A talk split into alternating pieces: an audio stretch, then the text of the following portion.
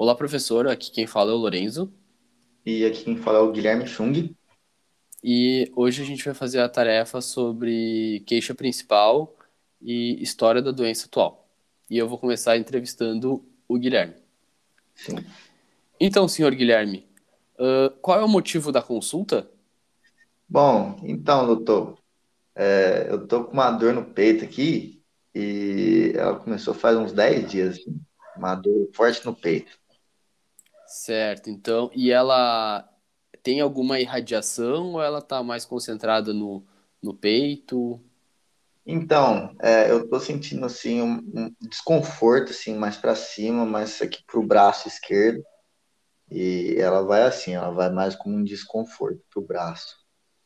Certo. E de uma intensidade assim, o senhor consegue descrever qual grau assim, de 1 a 10, essa dor tem qual grau?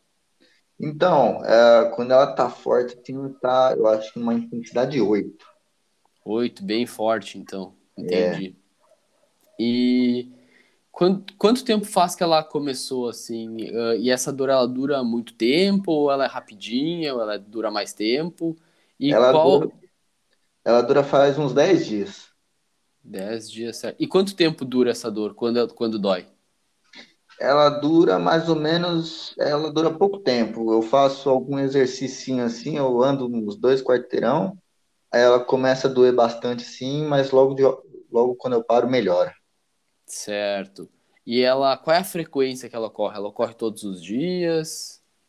Ela ocorre pelo menos uma vez por semana, faz uns 10 dias, acho que uma vez por dia quase. Certo. E além de o senhor andar, algum outro fator ah, faz essa, essa dor aparecer? Ah, acho que não, é mais quando eu faço algum esforço físico, sabe? Certo.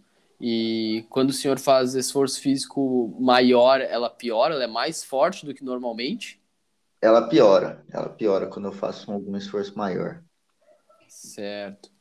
E, e acontece alguma outra coisa ao mesmo tempo do que essa dor no peito quando o senhor caminha ou faz algum exercício físico?